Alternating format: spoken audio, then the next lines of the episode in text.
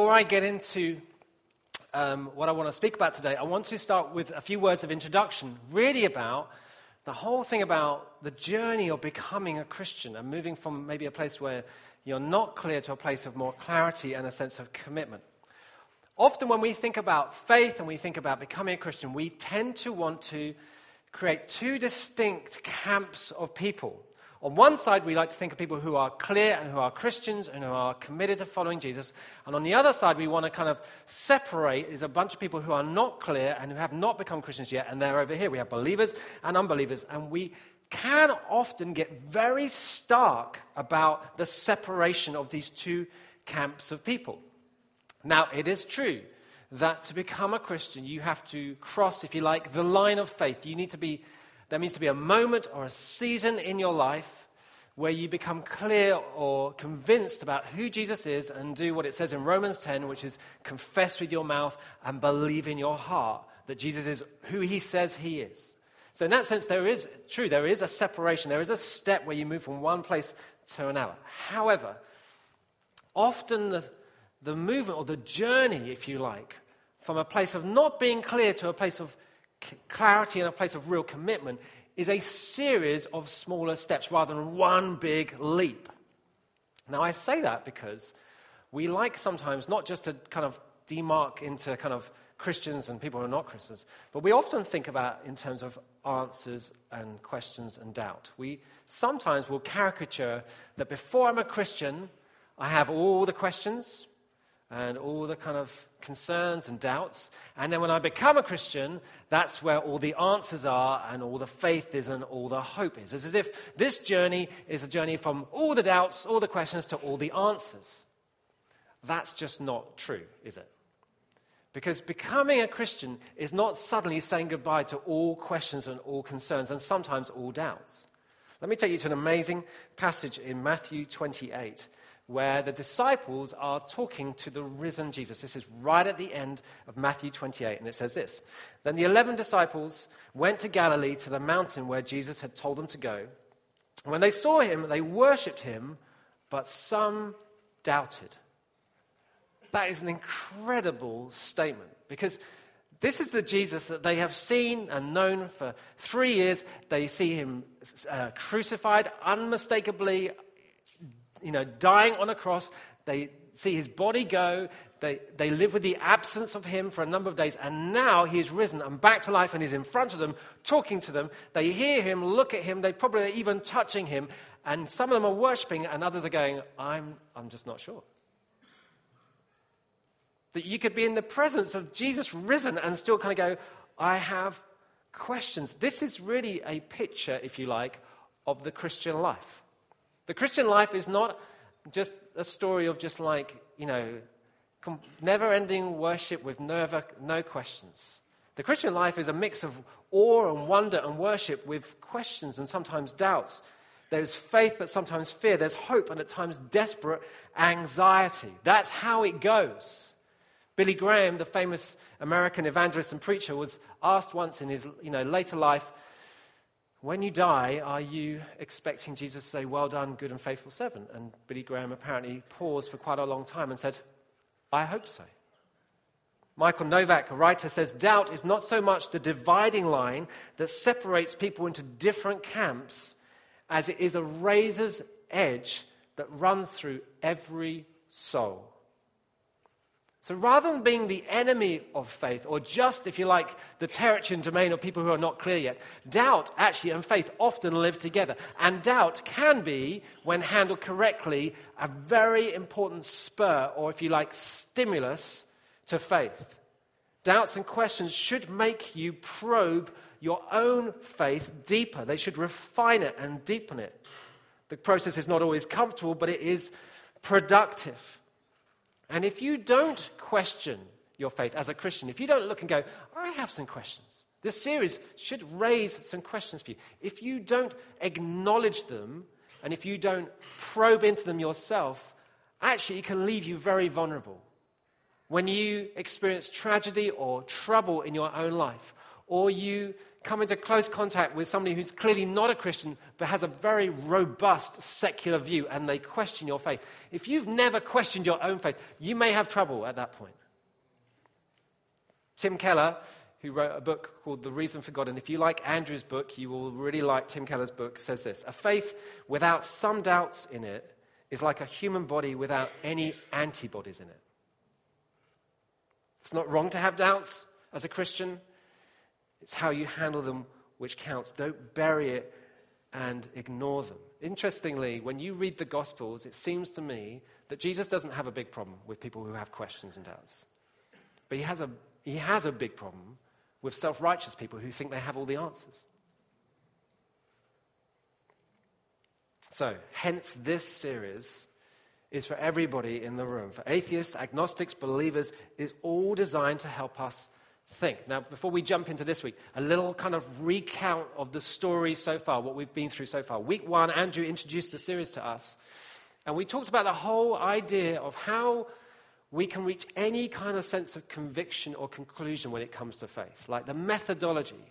And that we live in a kind of Western secular world which would basically often will say you can only really believe what you can prove, what science can fundamentally prove. And now, I have some sympathy with that view, but it is only as good as it goes, isn't it? Because as we saw in week one, the reality is there are lots of things we all believe which you cannot prove scientifically. That's not how we reach our conclusions generally. So you can't prove lots of things out of history. You can't prove that Adolf Hitler existed or that Winston Churchill existed. You can't even prove, for example, that what you had for breakfast, that I had shreddies for breakfast this morning. I can't prove that to you. And when I read that in my note, it came out that I had sherry for breakfast, which I didn't, everybody. But we can't prove it scientifically, but I believe it to be true because the way that we often reach our convictions is more through evidence and explanation, and then what it seems the most reasonable answer given the evidence we're looking at, which would include science. So we talked about the fact that actually science doesn't have the whole answer when it comes to what we believe. Then week two, we talked about origins and how, you know, there are, there's nothing, and then you have something, and then this something is structured in something, such a way that it can sustain and create life. And, and, and the whole thing about, and you talked about the Big Bang Theory and where that comes from, and how science is pointing towards the fact that the universe does appear to be expanding and have come from a point of creation. But how that in of itself is no, no, no, no means an answer to who created things. In fact, you can easily and strongly argue if it had a beginning point, then someone must have begun it. So, actually, a lot of this stuff, although you know, a number of writers would argue against this, doesn't actually necessarily answer the question at all about who began creation and who sustains it. But actually, it points towards the very plausibility that there is a creator, particularly given the fine tuning of the universe, that someone should have designed this or must have designed it. So, we looked at that in week two. Now, this week, I want to take us a step further on, if you like, on the journey. And I want to talk about if God then is plausible, and obviously I believe God is real, but let's talk conceptually. If God is plausible, then, then is it possible that that God would intervene and interrupt and get involved in the world in seemingly extraordinary and miraculous ways? Would God do things? What, because what is possible, in other words? Miracles are a big deal for Christians. Miracles, then the miraculous is right at the center, if you like, of Christianity. Every Christmas, we celebrate God becoming man, you know, the incarnation, the virgin birth. That's a miracle. Every Easter, we celebrate the miracle of an empty tomb and the resurrection. That's a miracle. So if you are serious about finding out, is the Christian faith real, is Jesus who he says he is, then the issue of could God do miracles is absolutely central. Because if God can't do them and doesn't do them, then the very core and center of the Christian faith is a vacuum, and we should all go home. So, God, could God do it, and would God do it? Is it real, in other words? Now, interesting for me, looking back, I've realized that this issue. Would God intervene? Is God able or aware enough or interested enough to intervene? Was a big deal for me growing up. Okay, I grew up going to church which I'm grateful for, and I was, if you like, conceptually convinced that God was there. I think lots of children are pretty convinced God is there, interestingly, intuitively. But that's certainly, I grew up thinking that, but I had no sense of expectation that God might intervene or interrupt my world. In other words, God would never turn up at church. That makes sense? Yeah, he was there, but he didn't like our services either. So I had no expectation that he would interrupt the things that we were doing, which does beg the question why were we doing it in the first place? That all changed for me when I was about 13 years old. Big story, I'm going to make very short. Around that time, amongst the teenagers who were attending the churches in the town I grew up in, really what happened, God became, began like a spiritual awakening. And uh, teenagers used to start to meet together, and we started to see God do amazing things. So we used to pray in the midst of this. We teenagers we used to start gathering on Wednesday nights to pray in different people's houses. Now that in itself is a miracle, isn't it? Like if you get people gathering every Wednesday night to pray off their own back, teenagers or children, that something is happening. And we used to do these prayer meetings like we prayed like God was going to do what we prayed, which is a different kind of praying. It wasn't like hopeful. It was like really like, I think we really started to pray. And we saw God do some amazing stuff. So I remember, I remember a young girl, one of my brother's friends, a whole bunch of them came around our house during the school holidays. And she had a broken toe. And so we did what you did. We prayed. And they took her up to the room. My mum was there, prayed with her. And there was about 15 teenagers in that room. And her toe just snapped back into place.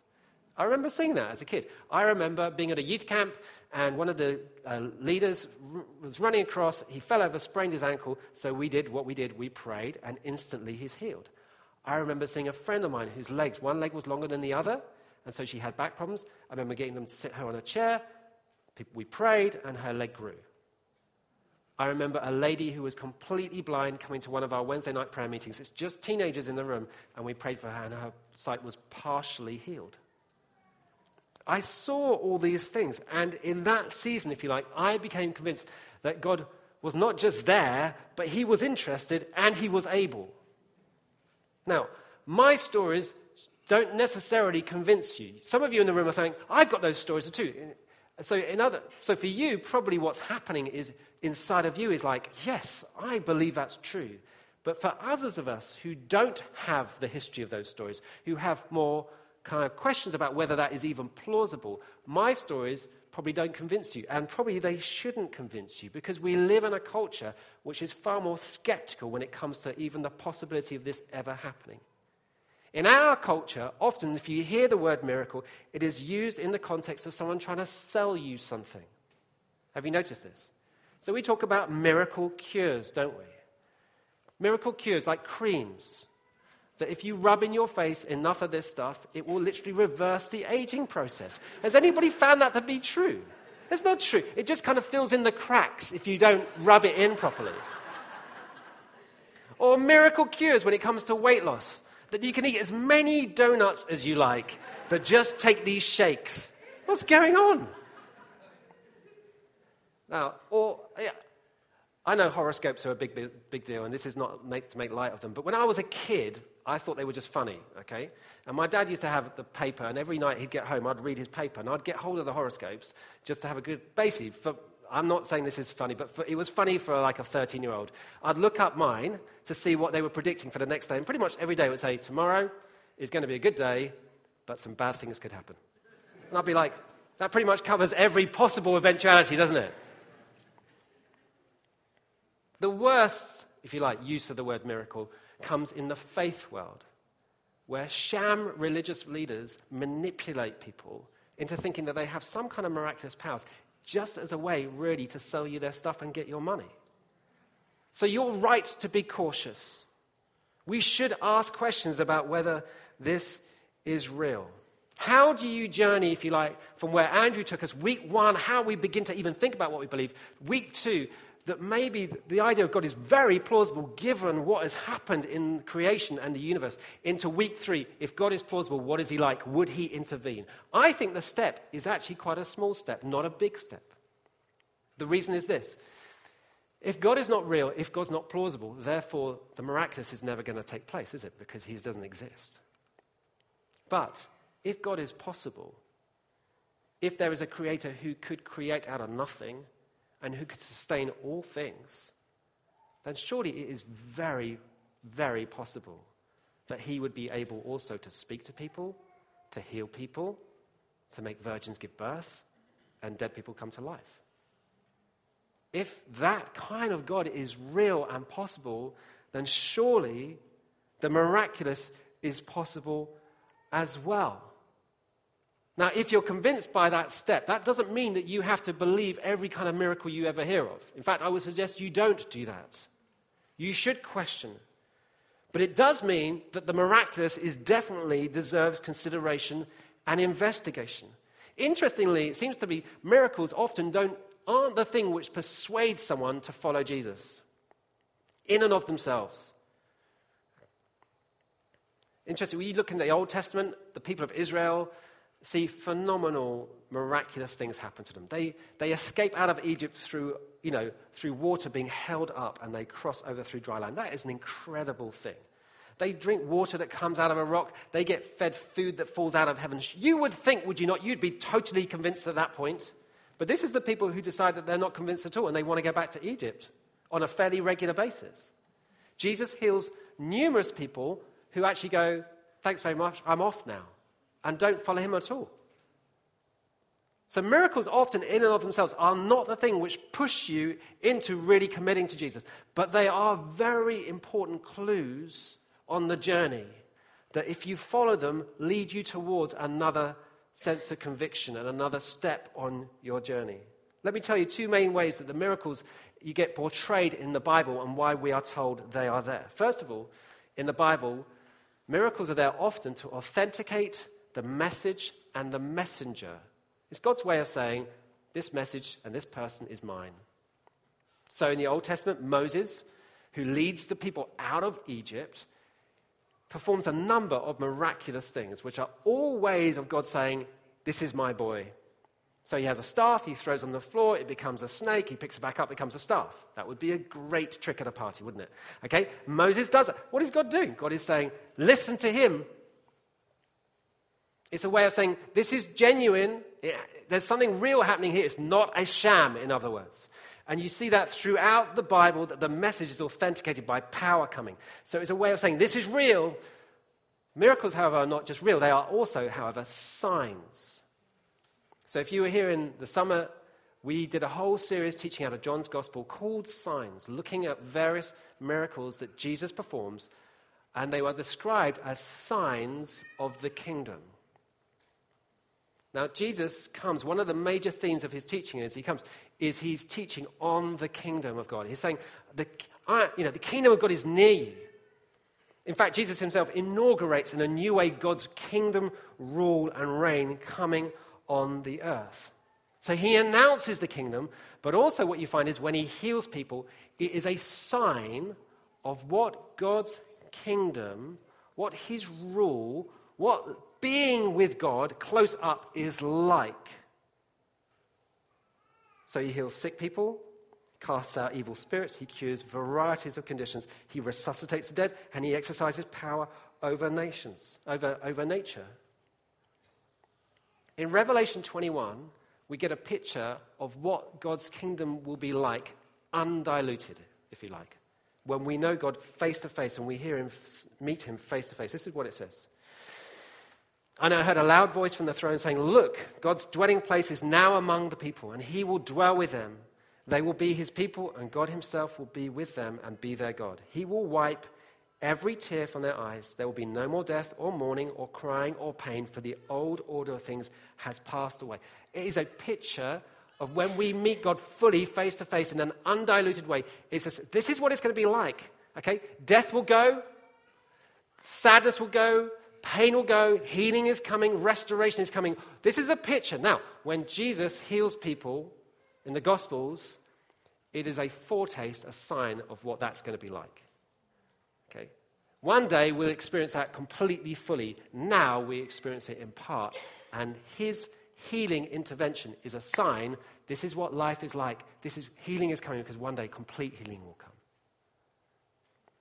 Last year, on our summer holiday, me and my family, I've got four kids, we, we went to Holland and we cycled a bit. And we cycled one day and we stopped at this supermarket. And it was one of those supermarkets where someone had a little stall and they were doing tasters. You know the kind of tasters you get in supermarkets? And if you have really little kids, they often go round and round and round again, the stall, hoping to get about seven of these, hoping the lady there doesn't realize that they've been here seven times already. Well, this particular stall, the lady there was doing burgers. It's amazing. It's the best stall I've ever been to in a supermarket. But only quarter of a burger. So one by one, all my family was going in and out trying to get more burgers. I think we got one and a half burgers between us. Okay? It was a, the little bit of burger I got was a foretaste of what the whole thing would be like. It was a taster an experience of what it would be like one day. That's what a miracle is like. It is a sign of what it will be like. Tim Keller says this about it. I think this is a helpful quote. We modern people think of miracles as the suspension of the natural order. But Jesus meant them to be the restoration of the natural order. In other words, it's not God doing something alien, it's doing something which is supernatural to us. This is how things should be. The Bible tells us that God did not originally make the world to have disease, hunger, and death in it.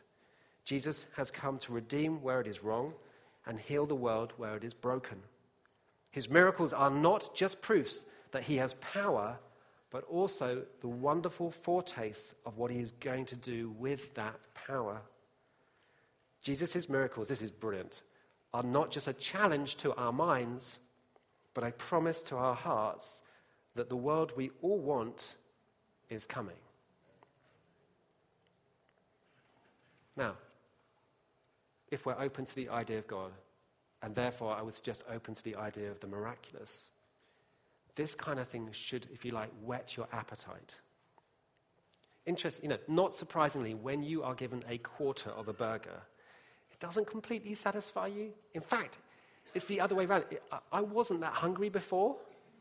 And now I'm like starving. I'm desperate for burgers. Well, that's what this is like. This is, there should be something in you, if you're open to these things, or maybe even more convinced than open, who's like, something in you is going, I, I want to see more. I'm hungry for that. And at the end of this morning, after we've done some questions and after the band have played, if you'd like someone to pray with you, we would love to pray with you. If you think, God, I need you to break in in a miraculous way, we'd love to pray with you. Just two or three things I want to say about seeing God do more of those things. Here's the first thing I do not believe is, is about. First of all, I do not believe seeing God do the miraculous is about a methodology some people will teach stuff and make a big deal about Jesus did this, Jesus did that, Jesus did, Jesus did a whole range of different things when he healed people, which I think, you know, Jesus even spat in people's faces. Okay? We're not about to start doing that at church, which I think proves the point that it's not a method. I don't think you can boil God down into do A, B, C, and then God will do D. It just doesn't seem to work like that. It's not about a method. I would suggest it is about these things, though. It is about asking, it's, in James, it says, You do not have because you do not ask. People get healed in the Gospels because they cry out, they ask.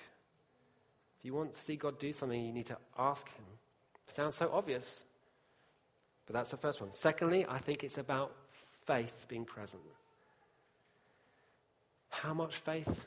Well, Jesus says you just need a mustard seed. That's not a lot. Okay? What does a mustard seed of faith look like? It looks like enough faith to come and ask. In Mark 9, there's a story about a dad who's got a son who he loves, whose son has been tormented by an evil spirit all his life. And the disciples can't heal him, and they bring him to Jesus. And the man says to Jesus, If you can help. The key word in that sentence is the word if. And Jesus said, If I can help. And the man says, I do believe. Help me overcome my unbelief. In other words, I'm a mixture there's a part of me that wants to hope, but there's a part of me that's really fearful this isn't going to happen. I kind of think you can do it, but I'm not totally convinced you will. And you know what happens? Jesus deals with the, the evil spirit. The boy is healed. Mustard seed faith is enough faith to come and ask. Here's the last thing you need to do you need to keep asking. There's a story in Luke 18 about a persistent widow who just, and Jesus says before he tells the story, I'm telling you the story for two reasons. He's like, I'm going to make it really, really obvious to you. First of all, I want to tell you the story so you remember to pray. Secondly, so you don't stop praying, you don't give up. I just think how many of us forget to pray? How many of us forget to even ask? And how many of us, when we do ask, give up asking? So you need to ask. There needs to be some faith, mustard seed faith, and you need to not give up asking. And at the end of the day, we'd love to pray with you if you need to see God break into your life in a miraculous way. Amen. Okay, we're going to do some questions. So, does the amount of faith you have affect the result of prayer and miracles? Well, I, I, don't know how God works this out, okay? In the end, God can answer that question for us one day. But it seems to me that I get nervous about that because how do you quantify enough faith? And I get nervous because I think that can be really abused by church leaders who tell people they haven't got enough faith. So I think that's a real danger. I think I'm not comfortable at all with telling people you don't have enough faith. How can I possibly know? And how can I possibly know whether that's the reason for which God doesn't seem to have moved or not? So I'm happy to go with Jesus' answer. You do need faith, but it needs to be, it doesn't need to be a lot. Mustard seed. Interestingly, Jesus heals people on the basis of other people's faith as well. So the guys who smash a hole in the roof, can you imagine what it'd be like if you were the owner of the house, by the way? It's like these guys smashing a hole in my ceiling. Well, they smash a hole in the ceiling and they lower their mate down, who I don't know if he had much of an idea of what was going on. And Jesus says, Because of your faith, I'll heal you. So it's interesting, isn't it? It's not a neat package. It's not like, well, you've got to have this much and this is how you prove it. You've got to demand these things or shout in a certain way. It just doesn't seem to work like that at all. God really does seem to kind of like circumnavigate the ways we think it should work. So there definitely should be faith. I'm not sure how you quantify what is enough. Jesus says mustard seed. So I'm happy to go with Jesus. If you're not happy, take it up with him. Okay. Next one. Can the devil perform miracles? If so, how well do they serve to authenticate the messenger? I think, I think Satan can not, I don't think Satan can perform miracles. I do think that whole world is often a way of warping what is good. So I do think uh, what you find, I think, in the kind of in that whole world is there's the genuine kind of God thing, and then you get people who, you know, are tapping into the kind of like the kind of demonic, and it is a. I don't think there's anything good in it. I think it's very evil, but there is some power attached to it. But no, I wouldn't call them miracles. I would say it's extremely dangerous, and I wouldn't go anywhere near it. And it is a warped version of what's really good, if that makes sense. Now, that's a massive, massive. So, in many ways, no, but I also wouldn't say there's nothing powerful in the demonic world. That's not true either. Okay, C.S. Lewis once said that there are two opposite things you need to avoid. One is seeing demons everywhere, and the other one is ignoring they exist at all. You need to go right in the middle and go, they are real, they do exist, but we don't see them everywhere, and we don't put everything down to the demonic. Okay, next question. How do you explain to a non Christian the reality of miracles? Well, I think just really what we've talked about today, that I think if you step through the plausibility that God is real, then if they accept the fact that God is possibly real, therefore the existence of, a, of miracles is possible as well. I think that's extremely clear. I think it's very difficult to argue that, you know, you can, if they're going to say, well, God's not real, then okay, there we go. You can't necessarily convince them. But I think if people are open to the idea that there is some kind of creator, even if it's not the creator the, that we know in the Bible, then I think therefore you must be open to the idea that that creator is able to do other miraculous things as well as create. So, okay, another question. Why do we see so many more miracles in the Bible compared to today? Should we see more? Okay. I think there's a, there's a kind of an assumption in that question. Because I think the assumption is, is that we do see more miracles in the Bible than we see now. And I'm not sure that's necessarily true. So it was interesting. A few weeks ago, we had uh, a friend of ours, Steve Nicholson. Steve leads a church in Chicago and is a, a part of a movement called the Vineyard Movement. And if you know about the Vineyard Movement, they Their founding father was a man called John Wimber. Now, John Wimber had a like really remarkable healing ministry, like really remarkable, the kind of healing ministry that people write books about. And uh, people in this room may have even been to his meetings 20, 30 years ago. Well, Steve, who knew John very well, would say that they see far more miracles now than they did in the time of John Wimber. And I think sometimes we can look back on either times in church history or even look at the Bible because it's written in a condensed way. that doesn't feel that condensed when you're reading Lamentations, but you know what I mean. Okay? I, I think it's very difficult to say. I think I got this asked this question earlier by somebody else. What about the whole thing where Jesus says you're going to do greater things? I think that phrase doesn't necessarily mean you're going to do more spectacular things. Jesus, I think raising Lazarus, is, I don't know how you're going to top that one, okay? We're going to call for 15 people dead from the tombs at the same time. I think it's not, not talking about, you know, like a greater, more, you're going to do more spectacular healings than Jesus. I think it's, this will be more released amongst people. You know, the Holy Spirit came, coming meant that actually this ability to know Jesus and walk with God and seeing God move was given to everybody who believed now. So, therefore, surely seeing more miracles is very plausible because this was given to all believers, not just certain prophets in the Old Testament. Okay, last question. Why does God heal some people and not others? Okay, I was worried about this question. Let me answer this in two ways. This kind of question, as I'm sure you're aware, is loaded with potential pain. Because behind this question is why did my child die? Or why did my dad die when my friend's dad lived? Why did his treatment work and his didn't? And at that level, at a personal, individual level, the answer is I don't know. And I'm not going to give you some kind of glib answer that Christians sometimes do, because I don't have an answer. Why why that selection seems to happen, I have no idea. However, if you like, at another level, a bigger picture level, more conceptual level, I think it is very helpful to know two or three things. First of all, to, to have a framework to think we are experiencing something of God's kingdom and power now, now, but we don't experience it fully yet.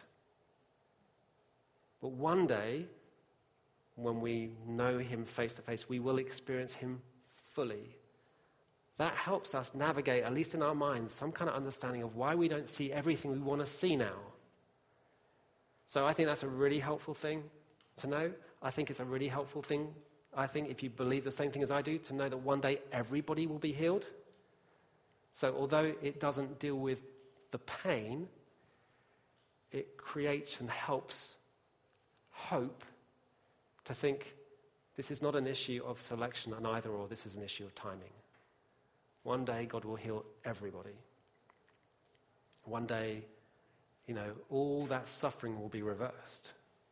All that pain will be reversed. And it doesn't mean that, therefore, it takes away all the pain and we all got to feel okay about what's happened. It doesn't mean that at all. It means I have a reason to hope. And that's extremely important. So, in one level, the answer is I don't know. Another level, it's like I think it helps to know we live in a season where we see some of God's power, but not all of it. And there will be a day, the Bible says, when everybody is healed. And I would just say this, I'm going to end with this. Our expectation of what eternity is like is extremely important when it comes to this kind of issue. I think most of us, including me, live and think as if eternity isn't real and so one day we'll be there and go, oh, it's real. It, it, it's happened. And I think in that day, it seems to me, we will have an extremely different perspective on what has or happened in this life. You know, if that's true, and this is just a mere however many years 40 to 80, 90 years, 20 to 90 years, and that is forever, we will have a very different perspective on this life. Okay, let's pray. Maybe the band can come back up.